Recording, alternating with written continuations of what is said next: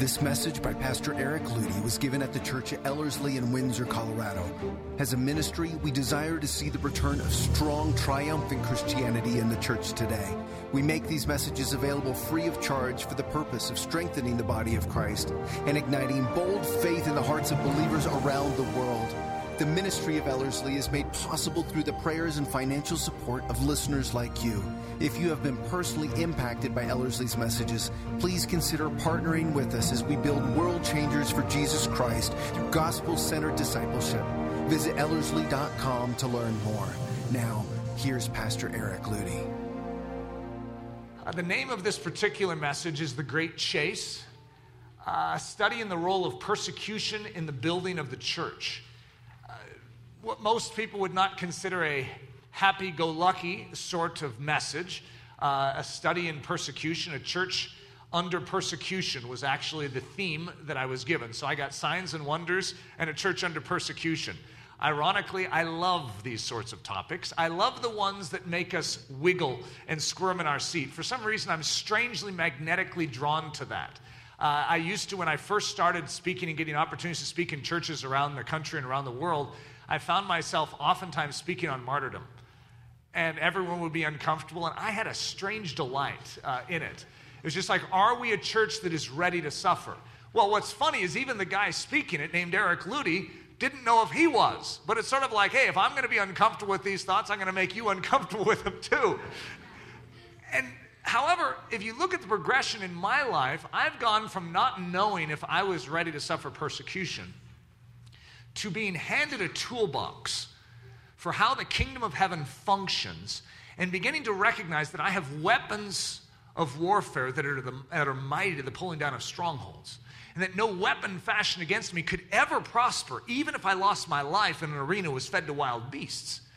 And that whatever the enemy would wield against me would be turned unto good because I love Jesus Christ and that greater is He that is in me than anything that could ever come against me in this world. And I've learned that there is something that buoys me in the midst of these thoughts as I ruminate on the fact that, okay, I want the real thing of Christianity. And then I study Christian history. I mean, I used to teach Christian history. Well, when you're studying Christian history, what are you going to see? Ah, uh, some very uncomfortable things. Men and women in the droves giving up their life because of what they believed that there is an antagonism that has always been there against the true church of Jesus Christ. So, Eric, you really want to be the true church? I do. But, God, I feel very weak right now. I want the real thing, but I don't feel ready to live it because I'm scared of what it may cost me. I've gone from that to the fact that I've fully counted the cost and I have a joy in the trials and even the persecution that has come my way because of my stand. That's a shift. And I want to share it with you and speak from that secondary position. I'm not going to say that I lay in bed at night and think about being tortured and just smile. At the same time, I have a solace in my soul that says no matter what comes my way, I know I will have the requisite grace to endure it with a smile. In other words, my smile isn't given to me until I go through the trial. And so when I'm laying in bed thinking about it, I don't yet have the smile, but I have the promise of the smile. I have the promise of the grace. I have the buoying strength that I know will be present if and when I face even greater challenges than I've faced so far. And the one thing I have found is that no matter what challenge I have endured up to this point, God has been faithful. So, why would he fail me in the future? My faith has grown. I have a hope, and what I have cannot be stripped from me. When I used to read the Gospels, and I'd read the book of Acts, and I would see the rejoicing uh, persecuted, and they would be flogged, scourged, and then go out rejoicing. Uh, I struggled with identifying with that. I could read it and understand it as factual. I didn't have a tough time believing that it was the Word of God. I had a tough time understanding what they had because I didn't have it. I've tasted it. I don't think I have it. I don't know what percentage I would even think I have of it, but I have it. I have it in measure where I understand the joy and the jubilance and the power, the upward surge that comes with knowing Jesus in the midst of difficulty. But as a church, we need to know this not in part. I want us to go after it the great chase. So, in the Greek, uh, just like in the Hebrew, there seems to be verb structures, three letter verbs that build up the language. So, this key verb for us in the Greek language is dio. And I'm not going to actually read you any verses that use this word. This is where some of the key words we're going to go through this message come from. It comes from the word dio. It's a primary verb, and it basically means to flee, to chase, or to be chased after. So it could mean you chasing, it could mean being chased. It's the concept of a chase, a fleeing, a swift movement. But it also seems to involve the fact that if it's a chase, it's hostile. There's a dimension of this verb that is a movement, either it's an aggressive movement. And so Paul may chase after a prize, for instance, and this word could be used, but it also is the base root word for the idea of persecution. So, dioko, which is a verb that is based on our previous verb, dio, which means to run or flee, to press forward, to energetically exert in pursuit of an objective, to drive fiercely towards a goal, to be chased, to be harassed, to be hounded, to be persecuted. So, this is what we see awakened in the book of Acts. What's happened? The Holy Spirit has come and moved within the body of Christ. 3,000 have come in, another 5,000 come in. We have the explosion of the church of Jesus Christ. Stephen stands up and testifies, is stoned. Saul, they lay their, his, their, their coats at his feet, and he applauds the, the stoning of Stephen. Boom, Acts 8, we have the breakout of what's called the great persecution of the church of Jesus Christ. 2 Timothy 3:12 uses this word for persecution. And it says, Yea, and all that will live godly in Christ, Jesus, shall suffer persecution. What's your position? In Christ. So if you live godly in Christ Jesus, so this is just normal Christianity. This isn't some special rendition of Christianity. These are those who by faith have entered into Jesus Christ and placed their confidence in him.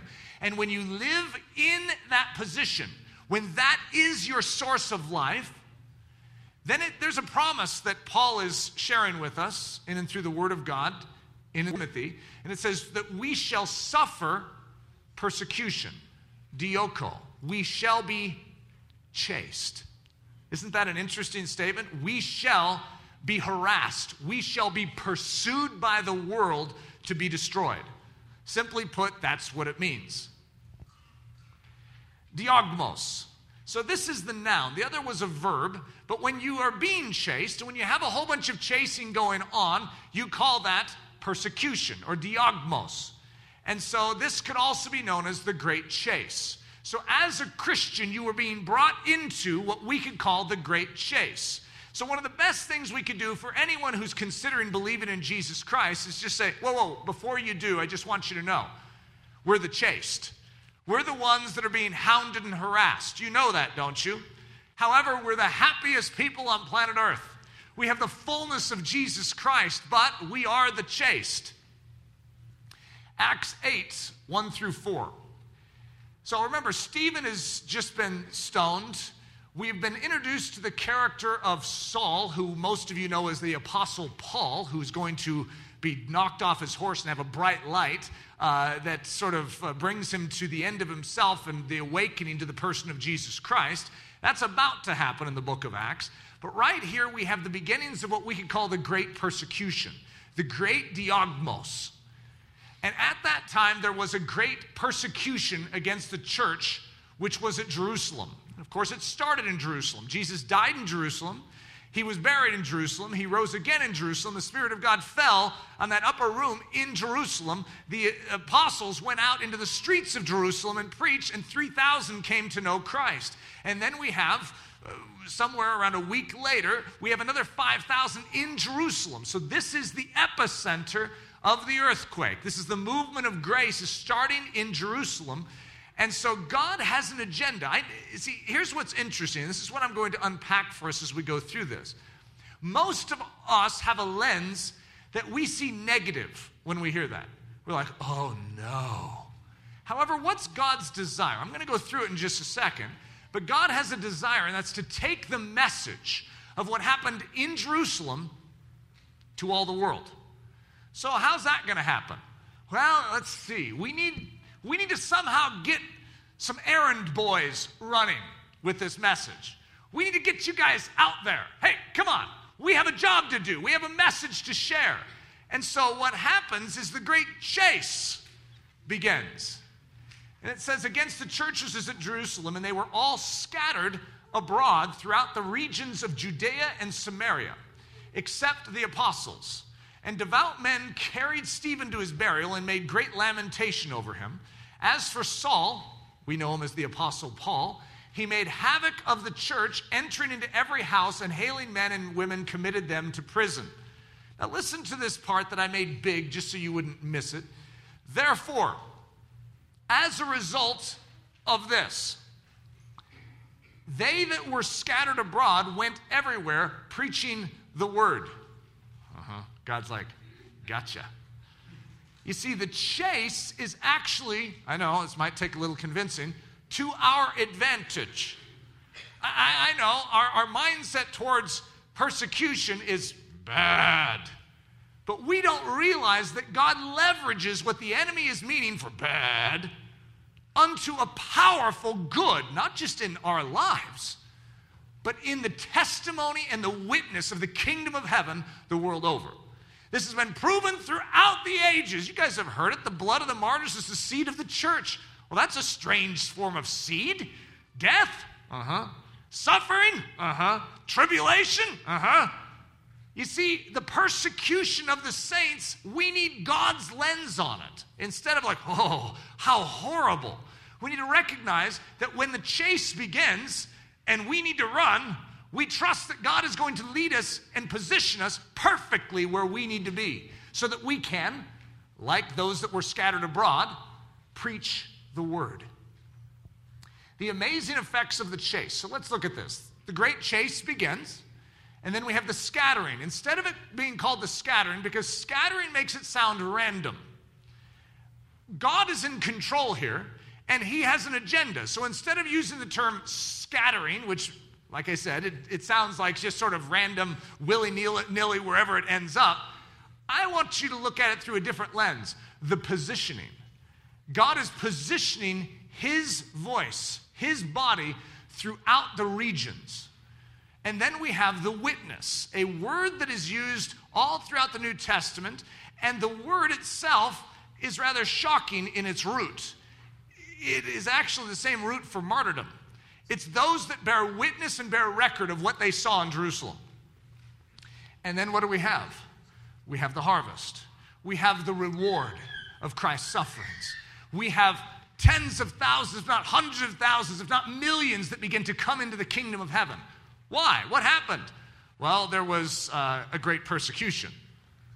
Well, I thought that was bad. Well, you thought it was bad. The enemy meant it for bad. However, you need to change out your glasses.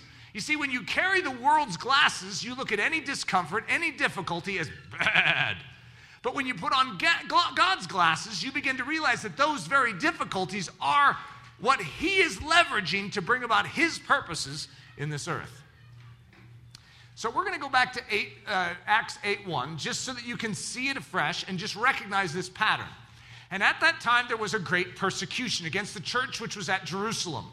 And they were all scattered abroad throughout the regions of Judea and Samaria. Therefore, they that were scattered abroad went everywhere preaching the word. You're facing difficulties in your life right now. And now, some of us, it would be a stretch to call it persecution. In other words, some of you just are facing challenges. You know, when I look at my life, I have certain things in my life that I could grumble and complain about that are the results of people doing bad things to me. You ever had things like that? It's like, great. And because of this, I don't have the money that I would have had otherwise because I got gypped on this. Right? It's the old, and a lot of things, I have a lot of interesting stories I could whip out that would actually show you that Eric and Leslie have lost a lot and had a lot of extra difficulty in their life and had to go circuitous routes around all sorts of different things to get back home to like, okay, now we're back on the path, right?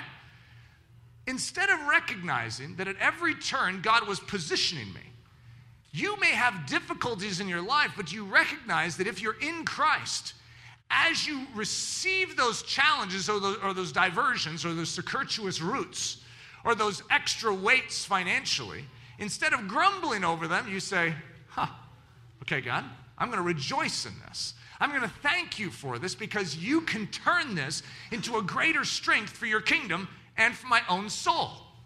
And when you do that, not only do you live life with a big smile on your face, but God really does leverage it for his kingdom. Hey, I'm just giving you the great secret of how this works. There's a reason why someone can be flogged and go out rejoicing because they know that that is giving them extra bonus bucks spiritually to be spent in faith to say, God, I can't wait to see what you're going to do with this. You see, every challenge gives us a greater measure. Recognizing God is going to leverage our challenges into a greater picture of His grace. So, the principle the enemy chases, and God leverages the chase to accomplish his ends. I don't know what the mental picture of this would be, but you know, when you look at the cross, the entire Old Testament is a setup for it. It's like, did the enemy not realize? No, no, he didn't. In fact, it says if he had realized, he would not have crucified the Son of God. There is no way he would have done this if he'd known what he was doing. And so the same is true with the great persecution.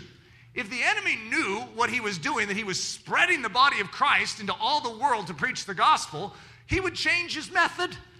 And yet, God always seems to leverage the enemy's uh, antipathy towards the truth. He cannot stand by and do nothing.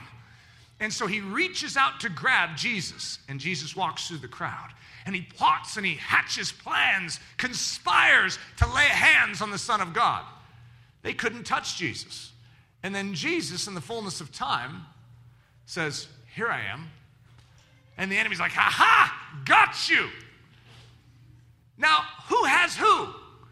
You see, the enemy reaches out to grab Jesus, sticks him on a cross, and fulfills all righteousness. However, the enemy's pursuit of Jesus actually leverages our salvation. We are saved not by the enemy and by his works, but by Jesus leveraging what the enemy meant for evil into our redemption. Welcome to the kingdom of heaven. Acts 8 1, the church is multiplying, and God says, hmm, we need to get this spread. He's already made it clear because we're going to go back to Acts 1. He's going to tell the disciples what they need to do with this truth of the gospel. They need to get it into all Judea and Samaria and then into all the parts of the earth. And I can imagine them going, How are we supposed to do that? So I'm, hmm, let's see. Hey, hey, enemy. Yeah, we're doing some big stuff for Jesus over here. Yeah, we're right over here. And then, oh, they're coming. They're coming. They're coming to get you. Huh? What are we supposed to do? Run! Ah! And they go streaming out into the countryside and are positioned precisely where they need to be. And can't you just see God's brilliance?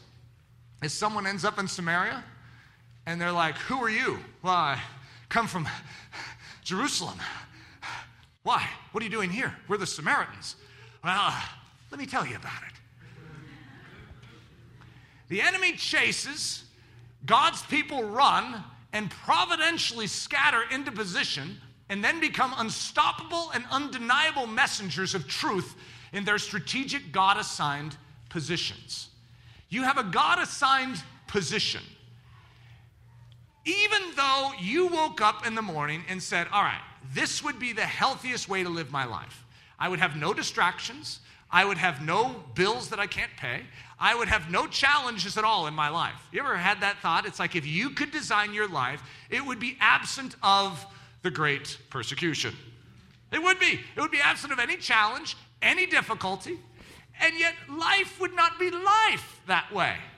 You see, God knows what you need. And I'm not saying that He's the one tempting you. I'm not saying He's the one harassing you. I'm not saying He's the one trying to undermine you. You have an enemy who is seeking to devour you. However, if you rest secure in your faith in Christ Jesus, you can know right now that whatever the enemy means to harm you with is only going to position you for a stronger witness. Hey, that's why we can rejoice. No matter what he does, boy, it only gets better for the kingdom of heaven. If you have the right attitude, world changed. Acts 1. So we were in Acts 8 1. Now we're in Acts 1 8. Jesus, in the next verse, is going to ascend. So these are like final statements. You shall receive power. He's just told them to go to Jerusalem and wait in that upper room until they are filled with the Holy Spirit. You shall receive power when the Holy Spirit has come upon you. And you shall be witnesses. And I gave you the Greek word martus to me. So you shall be witnesses to me in Jerusalem and in all Judea and Samaria, which we see happening in, in, in Acts 8 1, and to the ends of the earth. What is going to push them to the ends of the earth? It's not just an evangelistic fervor, even though that's part of it, it's actually persecution. You're going to notice that even Paul's journeys are directed because of persecution. He's in chains being brought to Rome. He's being persecuted and actually being carried by, if you want to say it, the enemy himself square into the place of testimony and witness. Who's in control here? It says in Psalm 22 that they will pierce his hands and feet. Who pierced his hands and feet? Romans that had no regard for Jesus Christ. You see, the enemies of truth are still being leveraged to reveal God's purposes. Surely this is the Son of God. Says the Roman centurion as he witnesses the power of God being revealed in and through what the enemy meant for destruction of the Messiah. This is how it's always worked because now we're the body of Christ. We're the body of that Messiah. That same calling rests upon us. And as the enemy pierces our hands and feet, it becomes a fulfillment it becomes a message, it becomes a gospel presentation to the world around us. So, Paul is admitting that he runs. It also says that he boxes here. So, I do not run aimlessly. So, uh oh, the enemy's coming after me. Remember, this is the great chase. That's the very concept. It's a chase. And so the enemy comes. Well, I'm not just running, running randomly. Have you ever seen a chicken with its head cut off? That's running aimlessly. Uh, and by the way, I have some history with chickens and their heads cut off. It's very strange. I'm still trying to figure out that phenomenon, but uh, I stopped studying it. we do not run like chickens with our heads cut off, randomly and aimlessly. With uncertainty is one of the other translations. We run with certainty. We know who is actually in control of our running. Yes, we're being chased, but when we run, we are not running aimlessly, we are running in faith. We are running with a full confidence that God is going to direct us and position us. Key idea when the chase comes, I don't just run with uncertainty, not realizing that this chase has purpose and meaning. I know that God is allowing this chase to direct me perfectly into position that my witness may have full effect for his kingdom and his glory chasing Paul. Paul was a chased man. That sounded funny. Uh, he was. Uh, but he was, how do I say that? Doesn't sound like the word chased. Uh, he was pursued by the enemy. So, what does Paul say? Everyone's like, Oh, I'm so sorry that you were chased. I'm so sorry that you were pursued and harassed and beaten down by the enemy. What does Paul say? Remember, he's in, he's in jail right now. He's in prison right now. He's in chains in Philippians as he writes this. But I want you to know, church at Ellerslie, that the things which happened to me have actually turned out for the furtherance of the gospel. I don't want you to feel bad for me. Don't you realize that all this chasing, all of this pursuit, all this persecution, all this tribulation, all this suffering has actually been leveraged by God to further the gospel? What a mentality. So, what happened to him? What was happening to him that furthered the gospel? Well, he gives us great detailed accounts of it. Of course, we have the book of Acts, but then we also have the great summation in Second Corinthians that says, From the Jews, five times I received 40 stripes, minus one. Three times I was beaten with rods. Once I was stoned. Three times I was shipwrecked. Night and day I've been in the deep, in journeys often, in perils of water, in perils of robbers, in perils of my own countrymen, in perils of the Gentiles, in perils in the city, in perils in the wilderness, in perils in the sea, in perils among false brethren, in weariness and toil, and selflessness often, in hunger and thirst, and fastings often, in cold and nakedness. This guy was chased. This guy was pursued. He is an incredible picture of what it means to stand up for truth and what happens. Well, the enemy's going to come after you if you do. One of the number one reasons many of us struggle with standing boldly for truth is we don't want to be chased. We don't want to be pursued. The enemy says, hey, if you do that, I'm coming after you. And what you have to learn to say is, I already know that. And I know that whatever you do in chasing me, I'm only going to end up running into God's exact plan for me. So bring it on. What were the effects of this chase? So, Paul is being chased, he is being pursued all over the place. Everywhere he goes, he has antagonism towards him. I mean, this guy really took it on the chin. He did. His entire body was bruised and beaten down to a pulp. And that's not an exaggeration. When you receive stripes, 39 stripes, your back would literally be a pile of flesh. It would just be a mass of tissue and blood and then it heals over. And he had that five times. This is extreme. And that's just one of the things on his list. He was stoned, by the way. That means he's knocked to the ground. They take heavy boulders and smash your skull. And as far as we know, he died, was carried outside the city, and popped back to life, probably with a head that was shaped a little like this. He bore in his body the effects of persecution the effects of the chase, but they could not stop him.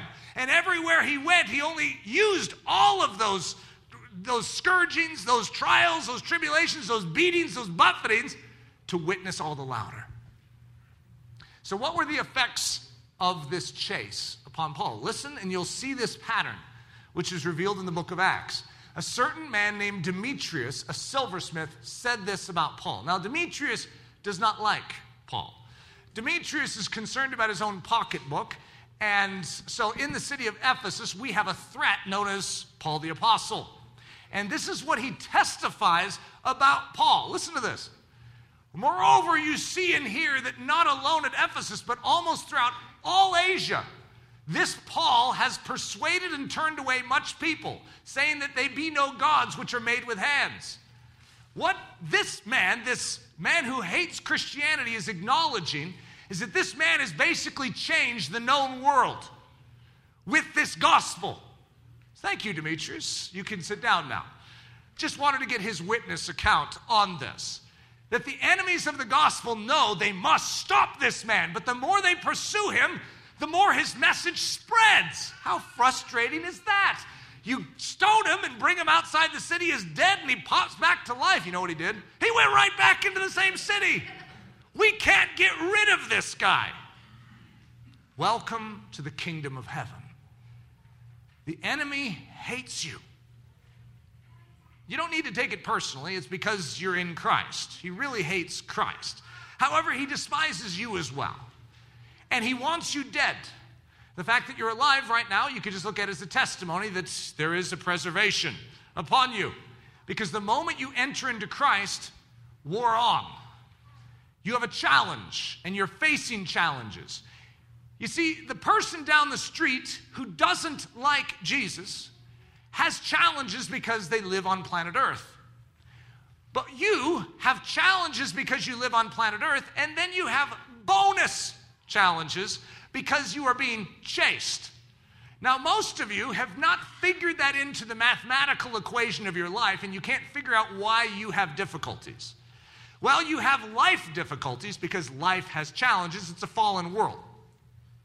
But then you have what we could call in Christ challenges. You have an enemy, and the enemy has limited resources. I don't know if any of you have ever heard me talk about the enemy's resources. But what we know is that the enemy does not have an infinite number of uh, dangerous masked men at his uh, beck and call. He has one third the angelic host. One third. Mathematically speaking, that means God has double the angels. But it also shows you that the number is finite and can be counted. And a lot of them are in chains. So, what we do know is the enemy has limited resource and he is not all knowing, he's not omnipresent. Don't get him mixed up with God. He is limited in his sphere and in his scope. I'm not saying he's not brilliant, and I'm not saying he's not more powerful than we are. He is. But he is not God. And so, if he is going to wield the limited resources that he has wisely, where is he going to spend them? He's going to spend them at the points of greatest threat. If the guy down the street refuses to acknowledge Jesus Christ as his Lord, spurns the Son of God, he has natural problems because he is controlled by the flesh. And the wages of his sin leads to a corrosion of his soul, his mind, his body, his life, his marriage, and his family. The enemy doesn't need to send one demon that way. All he wants to do is make sure, check in on the guy every now and then, and make sure he's still falling apart. And if we, he ever sees a movement against that man's soul, then he'll start to station a guard. However, the enemy is a strategist with his resources, and you represent threat number one on planet Earth to him. That's what you take as a compliment. It's like, he's threatened. He's threatened. I'm just a little sheep. He knows the power that we have access to in Christ Jesus. So, what we see is Demetrius' testimony is precisely that the chase that came against Paul led to Paul being positioned around the world to give witness of the kingdom of heaven. Yes, he is being led of the Holy Spirit, but he's being led of the Holy Spirit in hot pursuit of the enemy. Every town he comes into, he has to hide, he has to do what he's doing strategically because there's a chase. In every place he goes, there's a chase. And God is leveraging that chase unto the full glory of his name. The marks of true discipleship. Yea, and all that will live godly in Christ Jesus shall. So I put in some parentheses here just to sort of give us an amplified understanding of this. All that live godly in Christ Jesus shall. What's your position? So you're in Christ, so this is you. You shall be vigorously chased, pursued with evil venom, and harassed with earthly sufferings. Hmm. Sure, you want to be a Christian? I mean, you, you do know that this comes with Christianity, don't you? Why is it that I can say that with such a cavalier attitude? See, I love Christianity. I love the drama of being in Christ. I know that greater is He that is in me than He that is pursuing me. And I know that He that's pursuing me is only going to lead to a greater glory for the one I love. Everything the enemy's trying to do to stop this is only going to magnify the majesty of my king. Do you see why we can live with a smile? It's a smirk, it's a wry one. We look up and we go, God, you got this whole thing under your control. I trust you. So, what does Paul say? I bear in my body the marks of the Lord Jesus. You see, Jesus is the Messiah, He's the Son of God incarnate, and He bore wounds. Still, wounds that even after His resurrection body were still there as a testimony of His love, as a testimony of His sufferings. There's something in heaven that seems to value sufferings and signals or marks of that suffering. I, you know, it's a strange thing. I think for most of us, we think, okay, resurrection body, let's get rid of the nail wounds. Let, us just sort of restore this here. But however, what you see is that even in the resurrection body of Jesus, you still have, uh, you know, a hole in his side. You have nail wounds in his hands and his feet. What a strange thing. It begins to show you the treasure that these are in the heavenly realms. These are not bad marks. Somehow God has converted what the enemy meant for evil into a profound picture of salvation. So Paul bears in his body the stigma, is actually the word in the Greek. The stigma, the marks of the Lord Jesus.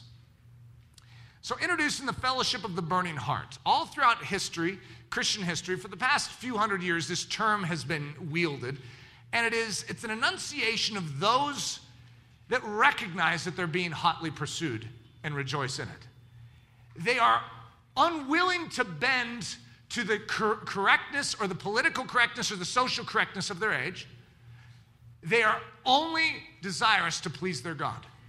And they are moved by a passionate love for their king. How do you explain these sorts of people that don't fear death, that don't fear suffering, that, don't, that smile at tribulation? You ever had someone like that in your life? You're really wanting to have a juicy complaint, and they say, Well, you should rejoice in that. This is a great opportunity for God to work. That's not the person you want to talk to right now. You see, a Christian it isn't a rain on everyone's parade. It's like a buoy in everyone's parade. It's like you don't want to go up. You want to go down. You want to, you know, nurse your self-pity. Christian's the wrong person to be around. Or maybe I should say it this way. One of the fellowship of the burning heart is the wrong person to be around we convert everything in our thinking into God's grace. He's going to use this. Watch what God's going to do in and through this. Every single situation becomes opportunity for God. So we're going to call these guys the mark bearers because they bear in their bodies, they bear in their souls, they bear in their lives the marks of the chase. You see, they have stood up for Jesus, and guess what? In their life, they have some dings, they have some shrapnel, they have difficulties that others in their exact same circumstances that didn't know Christ would not have had. I have difficulties in my life that if I had not chosen to follow Jesus, just simply would not be there. And yet they're there, they're marks in my life. I bear in my life certain marks, not to the degree that Paul did. Don't get me wrong, I'm not trying to compare myself. I'm just saying this is just what we can all say. Those of us that have chosen to walk a narrow way, to follow our Savior. How will you recognize those with the burning hearts? I'm going to give 30 scriptural defining attributes of those who bear the marks in their body, in their life. See, many of us, especially in America, our persecution is different. We have not had a physical persecution. I'm not saying not that some of us haven't, but I'm saying for the most part, it's very different than what they're facing in China, what they're facing in North Korea, what they're facing in Syria. Many of you still have your head on your shoulders, but if you were living in Syria with the same passion, you're dead. So you bear in your life certain marks, but there are even greater marks that we can have and so, how will you recognize those of the burning heart? It's not just that they had their head lopped off or that they're in prison, because in America, it doesn't always look that way. It takes on a different appearance. And so, if we go through the scriptural account, yes, we could include the fact that, you know, men are crucified, men are, you know, uh, thrown from tops of buildings, men are dragged behind chariots. Uh, you know, there's all sorts of stories throughout Christian history of what happens to those that follow. But in America, what does it look like? Well, it's more subtle and psychological in its attack. And we've gone from being a Christian nation to no longer even just being a post Christian nation. We have slid into what I would say are the beginnings of an anti Christian nation, where to espouse the ideals of Christ Jesus actually are considered a crime against our culture. You keep that thought to yourself. This is a public square. We don't allow that here. Well, who's talking?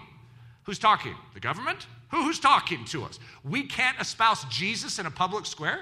We can't, oh, this is a government facility. We can't talk about Jesus. Wait a minute. Who's talking? Jesus has become the great problem in this country. Have you ever had the thought as a Christian that every other thought pattern, every other ideology, every other philosophy is considered completely fine and even invited in? no matter how false it is, no matter how ridiculous it is, no matter how stupid it may be, but Christianity is not. That would be called antichrist. Follow me? This is the culture that we are being nurtured and grown up in. We have become used to it, but we must recognize that we are being chased even if it's not the chase that we see in Acts yet.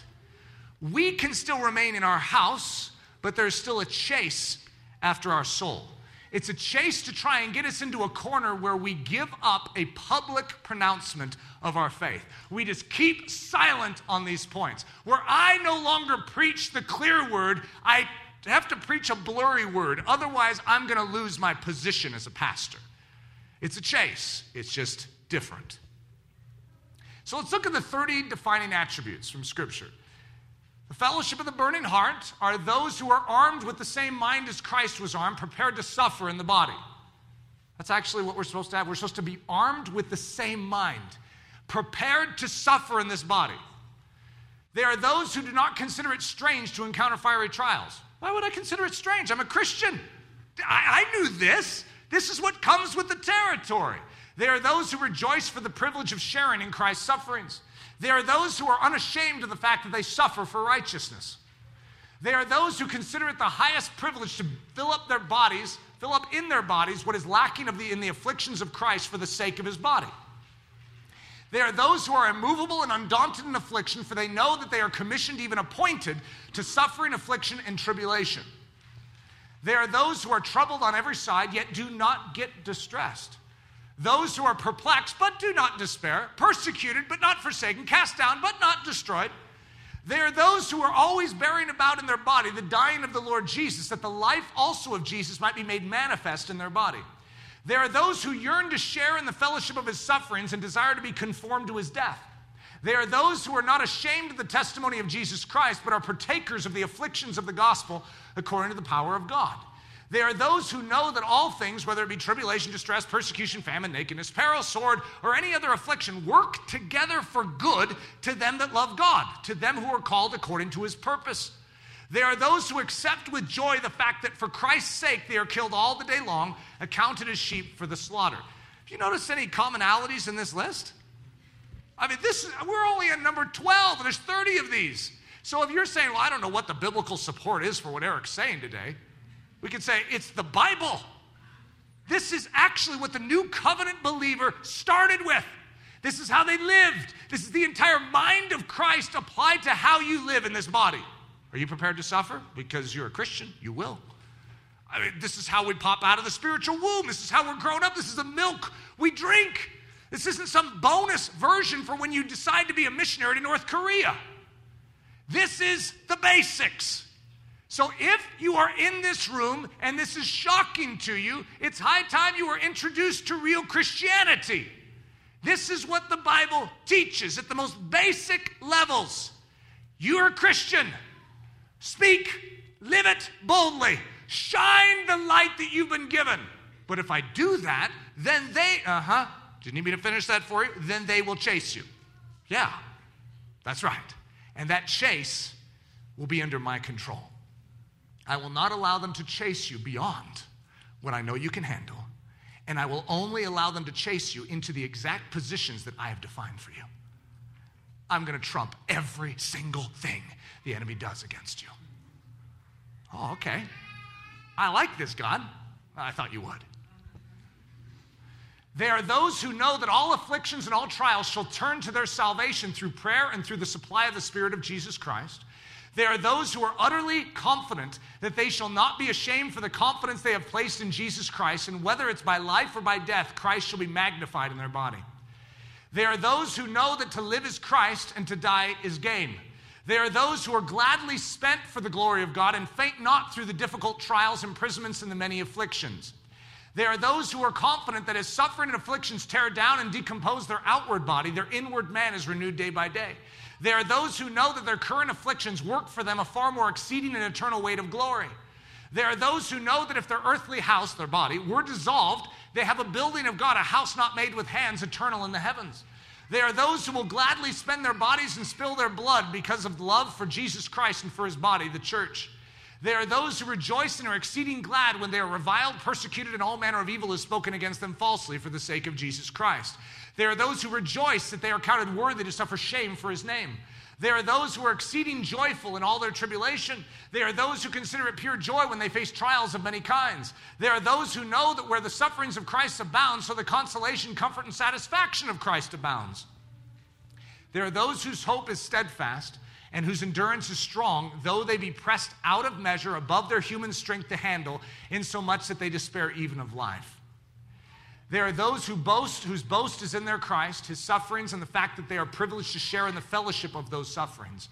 In labors more abundant, in stripes above measure, in prisons more frequent, in deaths often with scourging, stoning, stripes, beatings, shipwrecks, perils, weariness, painfulness, watchings, hunger, thirst, fasting, cold, and nakedness.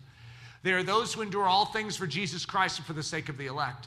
There are those who do not consider the sufferings of this present time as worthy to be compared with the glory which shall, shall be revealed in them. There are those who know it was fitting for Jesus to become perfect through suffering, and it is also fitting for them to be perfected in the same manner. It's a quotation of New Covenant Christianity. This is how we live.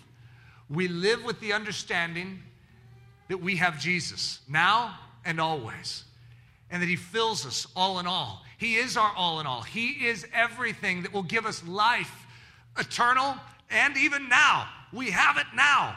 But because we represent the truth and that light of the world now shines in us, and the world in which we live craves darkness, they're to want to shut down the light and turn it off.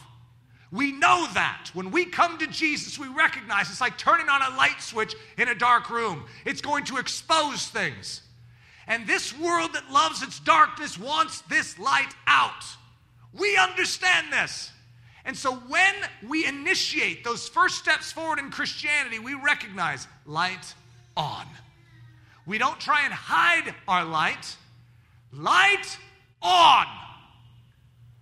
We are a church that is bold to proclaim the light of Jesus Christ. And yes, we fully understand the cost of doing it. We will be the chased, we will be the hunted, we will be the ones that the world, though they try and be politically correct in their terminology of it, want us dead. It's okay. I know it seems a little extreme, a little, you know, overdone maybe, because we're in America. That's not the way that they behave in America. If there is darkness still residing in this country, then that darkness doesn't want you here. It's simply put, we, ironically, love them and we're going to chase after them the whole while they're chasing us, sort of like a dog chasing a tail around. However, we can trust that as the persecution amplifies towards us, that God is going to amplify His grace in working in and through us for His witness. The pattern of the burning heart. Now, this is a fascinating statement. I just read you 30 statements in the New Testament about our expectations as Christians in this body, in this time frame, here on earth, as Christians in Christ. 23 of the 30 above descriptions were given by Paul the Apostle. So that means Paul is well versed in understanding what we're talking about today. Listen to what Paul says. Just in case you're thinking, well, that was Paul. That was first century Christianity. They had struggles back then that we in America don't have. He says, The things which you learned and received and heard and saw in me, these do. You mean like being chased? Like being hunted? Like five times receiving 39 stripes? Well, I mean, yeah, that's not the only thing. I'd also say go after Jesus Christ. Desire to know him and to be found in him and share in the fellowship of his sufferings. And the God of peace will be with you. Doesn't that sound like the exact opposite of what you'd expect if you follow Paul and imitate his pattern of living? Uh, talk about an absence of peace. No, the God of peace will be with you if you follow this path. Therefore, I urge you, says Paul, imitate me. Uh, but you like lived one big life of chase.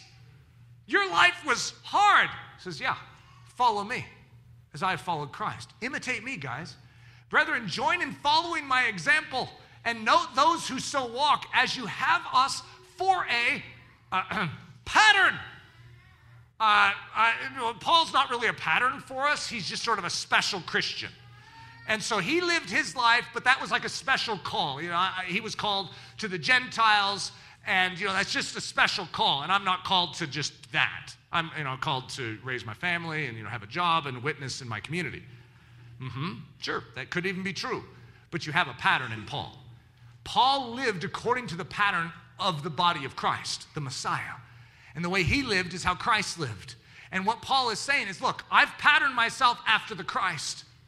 You pattern yourself after me. You've seen me walk this. I'm not, he says, I'm not Christ, but I have the power of Christ in me. And so this is how you exercise it. This is what it looks like. You have me for a pattern, follow it.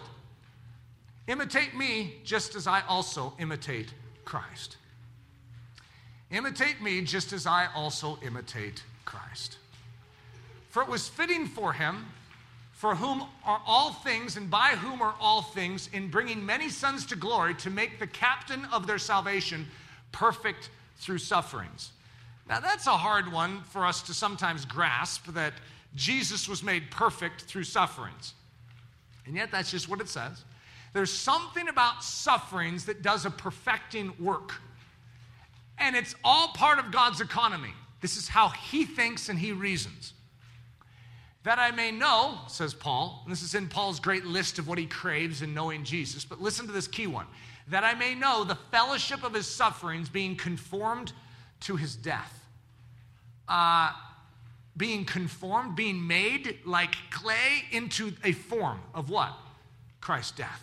That's what I long for. I desire to share in the fellowship of my Messiah's sufferings. How many of you are praying that prayer? This is the prayer of the Christian. This is what we are to imitate, yearn for, desire. May we be patterned after what moved Paul. Do we understand that in and through that suffering of the Messiah came forth a river of abundant life to the world? Do we understand that as we join ourselves to that pattern, that out of us will flow a river? And that river will go into all the world and bring forth green life. Do we understand the pattern? You are here and you have one life to live. Do you want your life to impact this world or you just want to somehow hang on and make it through? I, for one, desire to be utilized by God to bring life. And then God says, Well, can you do it my way? God, I'm an American. I'm not built for suffering. I'm built for ease and comfort. Can you do it that way? Can't do it that way, Eric. You want to look around you and see the results of that? We want true Christianity. I know it. Well, we need the pattern. And we need to embrace that pattern and recognize this is how it has always come to this earth. It doesn't mean we go after persecution. We don't chase down Roman soldiers, punch them in the nose, and, and then run. We know that light itself shining from us, the love. Jesus was perfect love, perfect purity, perfect peace, perfect everything. And guess what? They killed him. All you have to do is switch on the light switch and it will do the work. Live it. Therefore, since Christ suffered for us in the flesh or in his body, arm yourselves also with the same mind. For he who has suffered in the flesh has ceased from sin. When you allow this suffering, this persecution, this chase, you embrace it, it purifies you. And you no longer have the selfish bent for how you're living on this earth, but you actually begin to live for someone else, for His glory. Changing our attitudes towards the chase. So in 1 Thessalonians, we have Paul giving us the will of God in Christ Jesus. So many of us are trying to figure out the will of God for our life. Am I supposed to do this? Am I supposed to marry this person? Am I supposed to take this job? Let's start with the basics. Rejoice always. And I put in parentheses, this is my addition, even while being chased. Pray without ceasing, even for those chasing you. In everything, give thanks, even for the privilege of being chased. For this is the will of God in Christ Jesus concerning you. You see, there's the will of God right there. You need that attitude. That attitude will give you a buoying strength in your life, and you can face any difficulty, any challenge with a smile, with a skip in your step. I don't know who it was. Was that like Dick Van Dyke? He does something like it, clicks his heels. I don't know how do people do that. It's rather dangerous. I'm going to go tumbling into the audience here. But it's that, that picture, even though I can't do it, you go up and you click your heels like that. That's how we live as Christians. Blessed are you. Did you hear that? Blessed. Makarios. Supremely happy.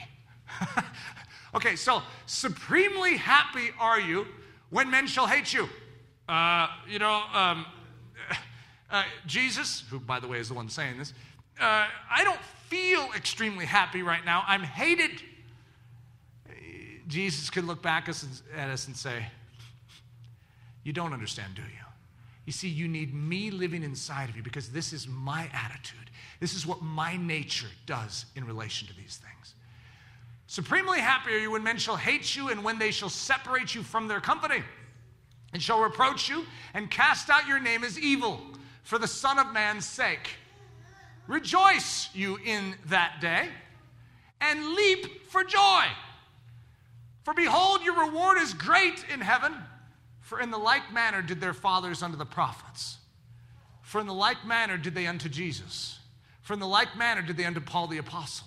For in like manner did they unto Peter, James, and John, the twelve. For in like manner did they to the early church. For in like manner have they always done this to the fellowship of the burning heart. So rejoice. Leap for joy. You're one of the company. Welcome to the family. This is what we have in this earth. This is our season to shed abroad that fragrance of Jesus. And there's no better way to shed that fragrance abroad than to allow the Holy Spirit to take what the enemy is meaning to harm you and actually cause it to spread and to scatter throughout the earth. Adopting the ancient attitude of leaping. I've been practicing over the past years leaping because when I first started reading these things, I would just stare at the page and go, okay, leap. That means I need to, you know, probably have a good attitude. So I've decided, and I don't know that it's necessary, I'm not going to try and make you feel like you have to do external leaping. I've just been doing it. I'm not the sort of guy that dances. If you ever saw me growing up, we'd have school dances, and I'd watch these guys. They were really cool and how they danced. And then I'd get out there, and uh, it just was always terrible. It, it always looked bad, and people would always laugh, which made me feel all the more insecure.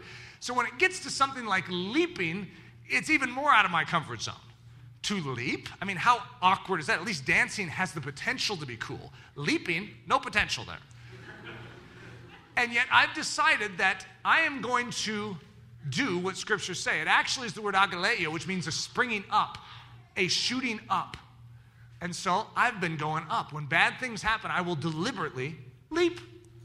And it's not because I feel like leaping, I do it because there's a command to leap. It's sort of like I always say that it's the gate valve. There's a whole bunch of grace here, but there's a closed gate valve. And so what we do is we obey Scripture, we obey the command of Jesus, and we leap. And what that does is that opens the gate valve, and suddenly the emotion, the joy, the grace can flood in through our agreement with Him.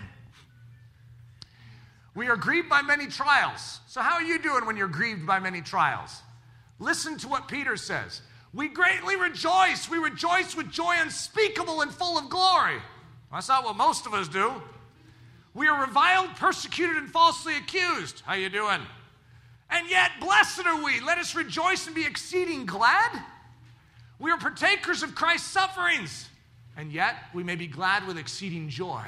We endure, we endure, we're enduring tribulations, and yet we are exceeding joyful. We face trials and testings, and yet we count it all joy. How can we leap at such a time? Now, if any of you have ever been falsely accused, you'll notice that the exact opposite of leaping begins to take place in the body. The human body goes through a crumpling effect, it's an emptying of strength. If you've ever gone through an extreme attack against your character, against your person, what you'll notice is that your gut will empty and your knees will begin to give out. It's really weird because our very foundation begins to give way. Our core is attacked. And this is right when God says, uh, I want you to leap right now. And what's interesting is the very physical aspects of our body that would help with leaping are gone. And so to leap in a time like that is to depend on Him. And even though your knees are knocking, to literally choose to go up the enemy presses down. It's called oppression, depression. Self pity is in this direction. However, we choose in those moments to do what heaven is bidding us to do. And when we do, you will find that your core will be strengthened and the Spirit of God will flush through you with a greater movement of power than you knew before the trial. However, you have to first obey. How can we leap at such a time? Because we see what others do not see. If you've ever heard my message on forgiveness, the enemy comes in. We have this beautiful plot of land. It's our meadow and it's our inner life. It's been changed by Jesus Christ. There's flowers blooming everywhere. And this enemy of ours, this person who hates us, we have no issue with them, but they choose to bring in their truckload of manure and dee, dee, dee, back up onto our property and dump it right smack in the middle of our favorite spot where we'd like get up in the morning, do some twirls and look at the clouds and lay in the grass and look, you know, watch the birds fly over. That was our special spot. And their junk is all over it. Oh. You see, there's different ways you can handle that. The earth will tell you to resent to be bitter. Dr. Phil goes at least in the right direction. He says, No, you should forgive them. You just need to mentally say, All right, I'm going to let that go and not let it be an issue. However, what it leads to is a dullness of soul. You don't actually care for that person, but at least you don't hold bitterness and resentment. Jesus goes beyond that. He says, Let's till that in. Let's turn that that the enemy meant for evil into fertilizer in our life. All right, now I want you to build a little memorial here, a little bench, and I want you to sit in it and pray blessing upon them. Leverage what the enemy means to destroy you and turn it into a nuclear weapon against him. That is how we as Christians function. We don't function as the world does. We're not caught up in the enemy's manure, saying, oh, we till it in. When we leap, it's the equivalent of going rototilling and actually turning this into literally the most, I mean, the best soil on earth. You know how much people pay for that type of manure? I mean, some of you gone out this spring and bought a whole bunch of manure. Little did you know, all you do is live as a Christian, you'll get a whole bunch of it. the joy set before us. You see, as Christians, we have something that is before us. It's joy. No matter what happens in this life, not only do I have an eternal reward in the presence of Jesus Christ, not only, but I also will see everything that I endure, everything that I go through with His mind. It will be turned into a great glory. It's a joy that is before us. In other words, it's ahead of our movement.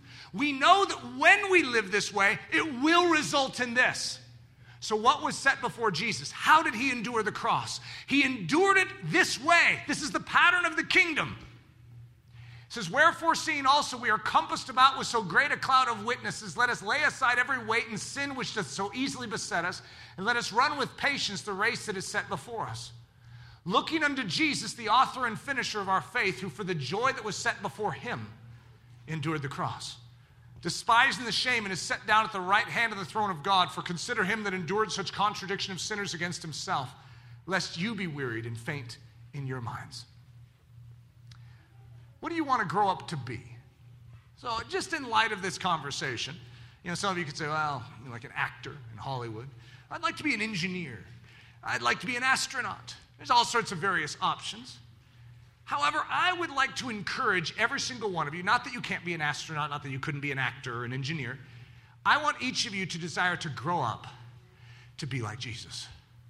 Not because you will be Jesus, but Jesus' intent is to indwell you so that your life would showcase His. And there is no higher calling than to be a Christian, than to be a Christ bearer, an image bearer, so that when this world sees you, they get a clear picture of who He is and what He did on the cross. They could come to know Jesus. That is the highest calling. So, that we would be runners like Paul was that we would be like the early church, that we could be like those apostles who literally ran for a living all throughout the earth to share the glory of Jesus Christ. So, all of this, you guys remember our, our primary verb, deal? And then that became the base, the root for the verb of persecution. and then diogma, which was the noun persecution, the great persecution that breaks out. It's the chase, it's the great chase. Now, this is what's amazing. In the church, there is a key functionality, and that word for this role in the church, its root is the exact same diakonos, the deacons. The deacons in a church are the hunted, the chased. I mean, that's literally the root in it. Isn't that fascinating? But the way we use it, the deacons, the persecuted, the errand runners of the church, they've been given a job take this light into the world. Stephen, he's a runner who actually changed the life of Saul. You could look at it that way. That's literally the leverage, the pry bar that unlocks this man named Saul, and he becomes the Apostle Paul. We see that when God takes a man who then runs his errands to testify before the world, we see the change of the world. And then Paul, Stephen never got out of Jerusalem, but Paul changed the world. You see, was Stephen's life wasted? Were his sufferings of no effect? Oh, far from it. You see, the persecution that comes upon us is the pry bar that is opening up the lives of the Pauls around us. Whatever we face, whatever we go through, no matter the difficulty, when we embrace it and receive it with joy, with thanksgiving, God will leverage it to the scattering of his seed throughout this earth. So they are the ones that risk their lives to carry the message. The chased, those that find supreme delight in the grand adventure of being chased. So typically, a, a deacon is merely a servant. But more specifically, they're the errand runner in a church. Isn't that an interesting statement? They're the runners. They're the ones that carry the light in a church. Every single one of us should esteem such a position in the church of Jesus Christ to be the servants to be the errand runners of the light of Jesus.